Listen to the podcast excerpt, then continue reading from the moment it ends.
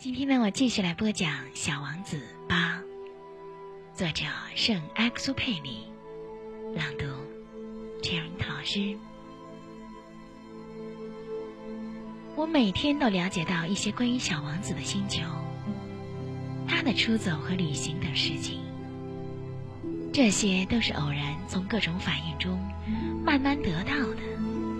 就这样，第三天。我就了解到关于猴面包树的悲剧。这一次又是因为羊的事情。突然，小王子好像是非常担心的问我道：“羊吃小灌木，这是真的吗？”“是的，是真的。”啊，我真高兴。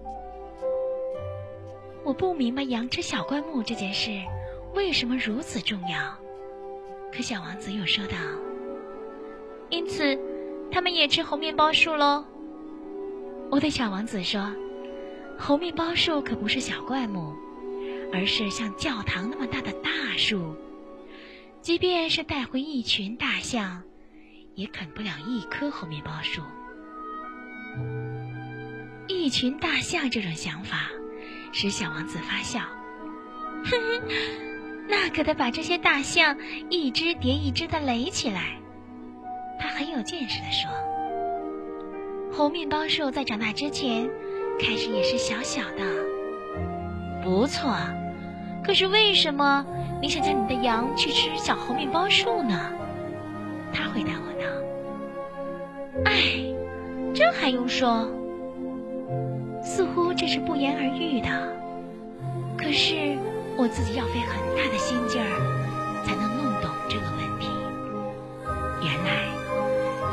的星球上，就像其他所有星球上一样，有好草和坏草，因此也就有益草的草籽和毒草的草籽。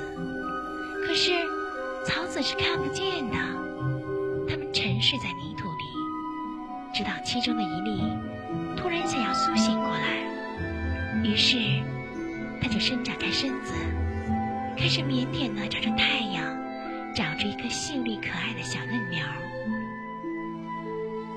如果是小萝卜，或者是玫瑰的嫩苗，就让它自由的生长；如果是一棵坏苗，一旦被辨认出来，就应该马上把它拔掉，因为在小王子的星球上，有些非常可怕的种子，这就是猴面包树的种子，在那里的泥土里。